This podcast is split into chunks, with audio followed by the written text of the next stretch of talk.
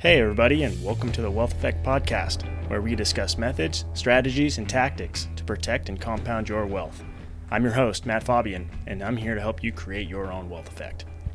Welcome to the Wealth Effect Podcast.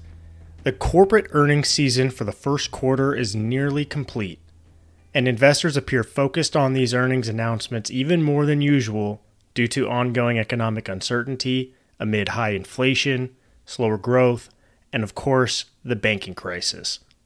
So today we're breaking down what this earnings season reveals about the state of the stock market.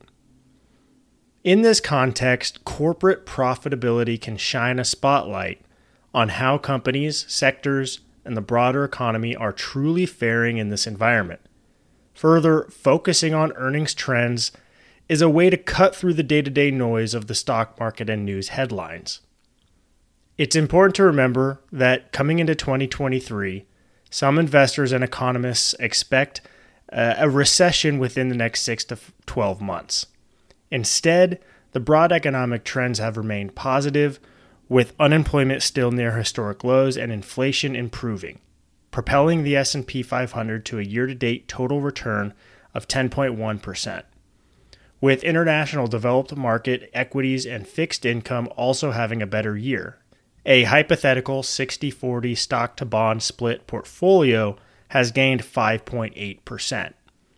These are sharp reversals from last year's trends, and while much can happen between now and year end, serve as a reminder that markets can have violent rallies during periods defined by risk and uncertainty.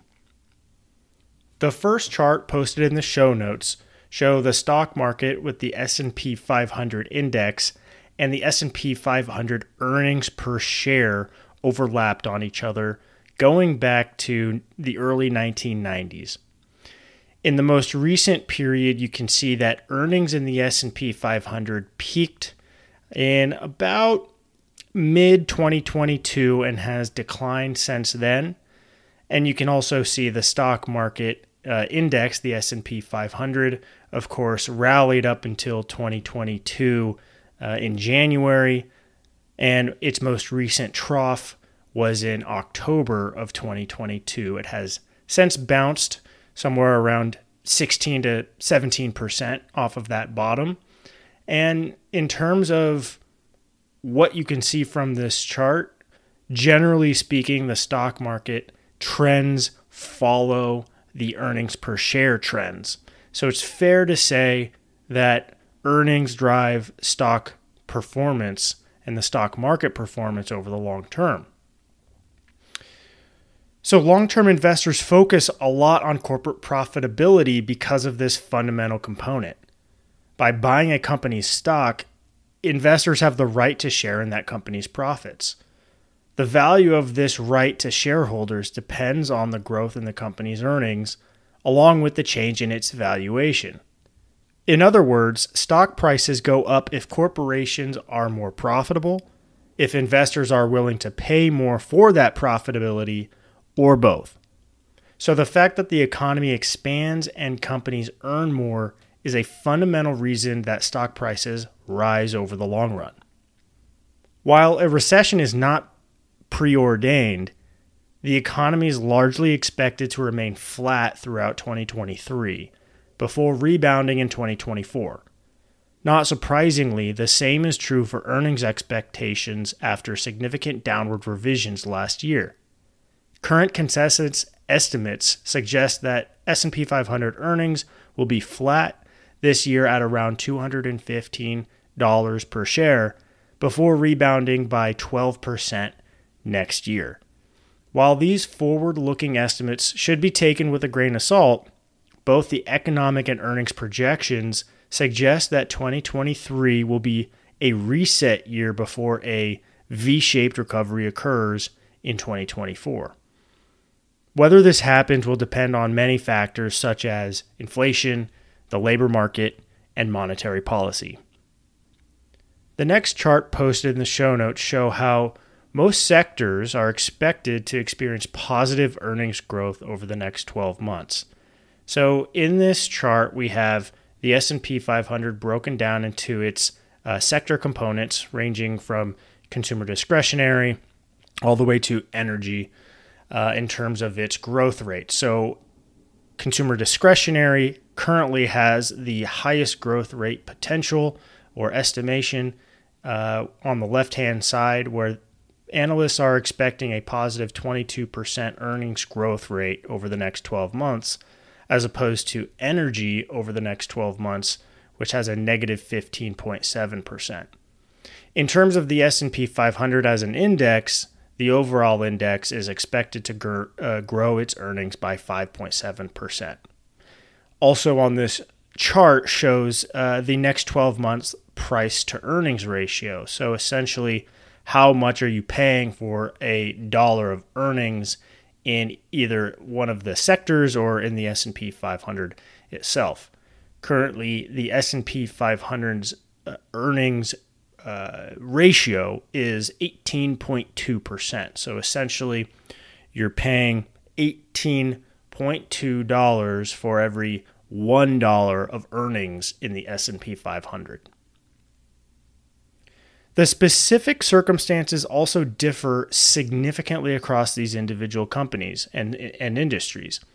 At the moment, it's positive that 7 of the 11 S&P 500 sectors are expected to experience earnings growth over the next 12 months. This includes sectors such as infotech, communication services, and consumer discretionary, which are facing near-term struggles with the tightening rate environment. Infotech experienced a 15% decline in earnings last quarter, concentrated in semiconductors. But these figures suggest that this could turn around later this year. In contrast, consumer discretionary, which experienced the largest year over year earnings growth this quarter, 36% according to FactSet, and some of the largest positive surprises as well. However, remember that this sector is primarily dominated by Amazon, which is more broadly a reflection of the retail sector, and retail has been under pressure of late. It's also notable that the financial sector is still expected to grow earnings as well.